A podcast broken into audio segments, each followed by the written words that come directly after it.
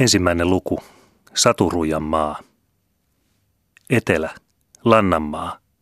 Kuinka omituinen kaiku onkaan sillä sanalla sen korvissa, joka on tunturien välissä syntynyt. Se on maa, jossa kyllä asuu suuria herroja ja maailman rikkaita, mutta ei kuitenkaan niin suuria kuin Kaavuonon ruukin vanha patruuna, eikä niin rikkaita ja mahtavia kuin Anders Dry, joka asui Jyykään pohjassa ja meni nuoruudessaan naimisiin keisarin tyttären kanssa – sitä komeutta ja loistoa oli kelvannut katsella, kun Morsian saapui Arkangelista Jyykeän rantaan. Sellaista ei ole unissakaan nähty. Mutta Abraham kellonsoittaja oli sen komeuden nähnyt omin silmin, sillä hän oli seisonut Jyykeän laiturilla juuri samana päivänä, jolloin kolme kuunaria oli laskenut rantaan, lastinaan mitä ihmeellisimpiä tavaroita, yhdessä kirkko ja pesutupa.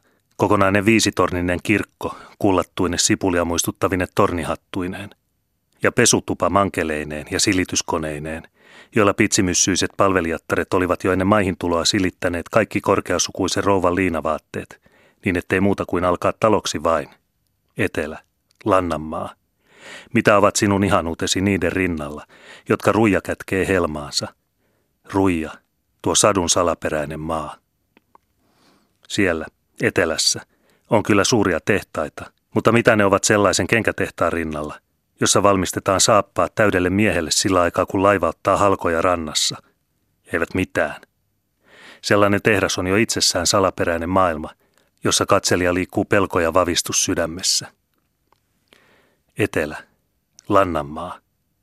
Kerro ihmeitäsi, tuo koko viisaasi, et kuitenkaan kykene kilpailemaan tähtien tutkija Krusenholzin kanssa, joka kaivoi esiin Maasin vanhan kirkon, apunaan omatekoinen magneetti – taikka kapteeni Mikon kanssa, joka yksin koko avarassa maailmassa löysi tien Atlantin valtameressä olevaan saareen, missä asukkaat vaihettivat vedellä viinaa. Ne olivat miehiä ne, suurella viisaudella varustettuja, mutta he eivät julistaneetkaan viisauttaan koko maailmalle, vaan pitivät sen omana tietonaan. Etelä, Lannanmaa, sinä olet auttamattomasti tuomittu jäämään jälkeen kilpailussa Rujan kanssa.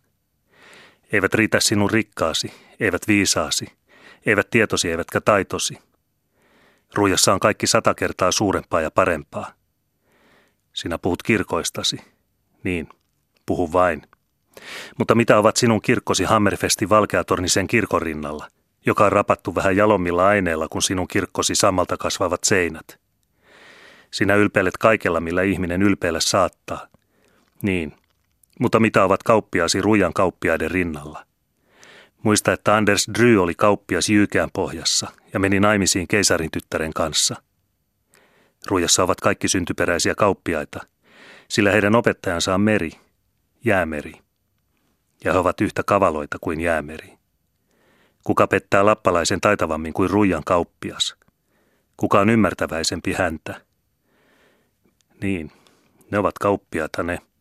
Eivätkä he silti jumalattomia ole, kaukana siitä – he käyvät säännöllisesti kirkossa ja ripillä. Ja papin paras ystävä on aina kauppias. Ei, heillä on vain kehittyneimmät liikeperiaatteet kuin lannan kauppiailla.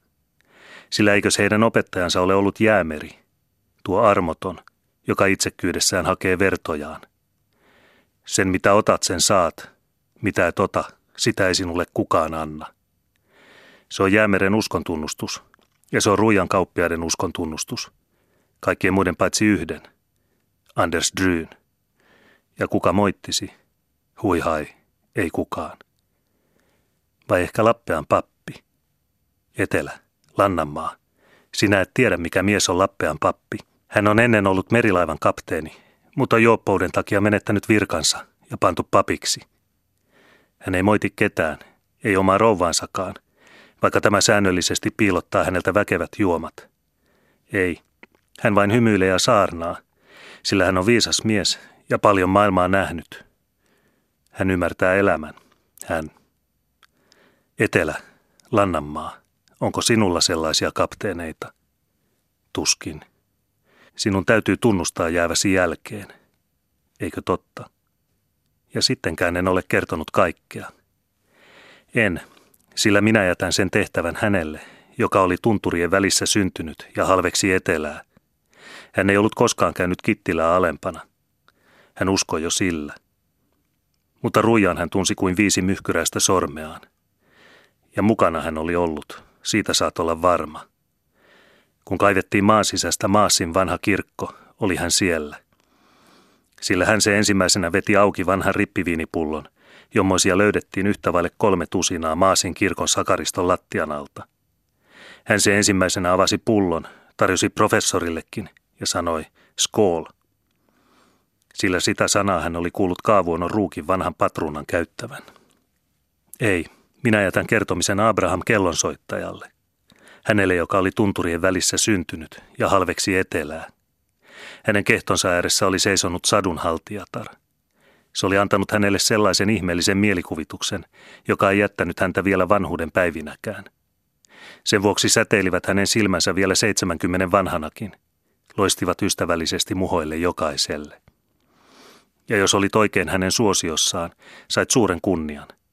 Pääsit katsomaan hänen pajaansa.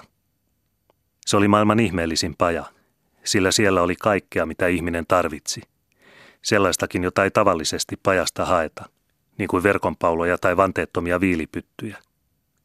Kaikkea löytyi siitä pajasta, sillä se oli hänen, Abraham kellonsoittajan, aarreaitta, pyhättö, satukamari.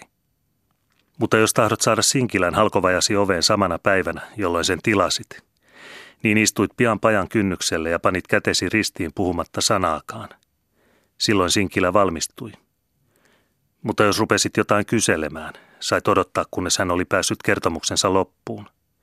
Sillä hän, tuo merkillinen mies, joka oli Lappean pappilassa kerran vierailut yhdessä Tromsan piispan kanssa, rupesi kertomaan sinulle leivinuunin teosta tuossa samaisessa satumaisessa Lappean pappilassa. Ja se oli ihmeellinen kertomus – sillä leivinuunin tekoa oli tullut huutokaupalla myymään itse Tromsan maaherra. Jos halusit Sinkilän halkovajasi oveen, istuit hiljaa kuin kirkossa. Vasta sen jälkeen, kun olit Sinkilän saanut, saatoit ruveta puhumaan. Mutta silloinkaan ei sinun olisi pitänyt kysyä, mitä Sinkilän teko maksoi. Sillä hän määräsi satumaisen hinnan. Viisi kruunua. Ja kun olit ensikertalainen, oli sinun se maksettava. Sillä katso – Tämä nahkahousuinen mies, jolla oli kuikannahkainen tupakkakukkaro vyöllä, eli mielikuvituksen ihmeellisessä maailmassa aina. Viisi kruunua oli hänestä mitätön summa sen rinnalla, mitä Anders Dryn kassakaappi oli sisältänyt. Tai niiden satumaisten rikkauksien rinnalla, jotka keisarin tytär toi myötäjäisinä ruijan kauppiaalle. Jos maksoit tolpan, viisi kolmatta äyriä, taikka puoli kruunua, silloin hän kiitti sinua. Hän oli niin merkillinen mies, tämä Abraham kellonsoittaja, joka oli tunturien välissä syntynyt ja halveksi etelää.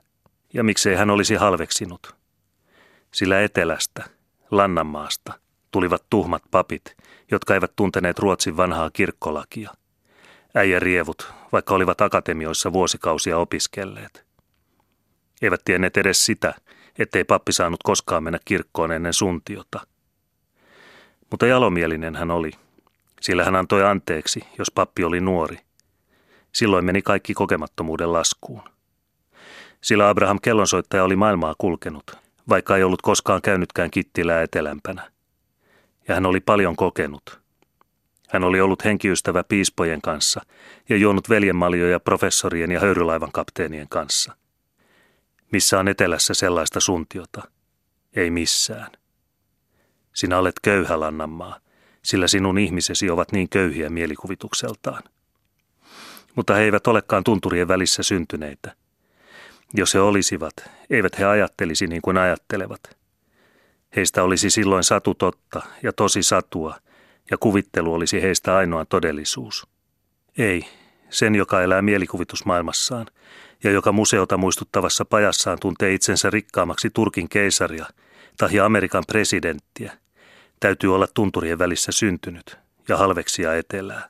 Sellainen mies oli Abraham kellonsoittaja, Tenomuotkan suntio ja seppä.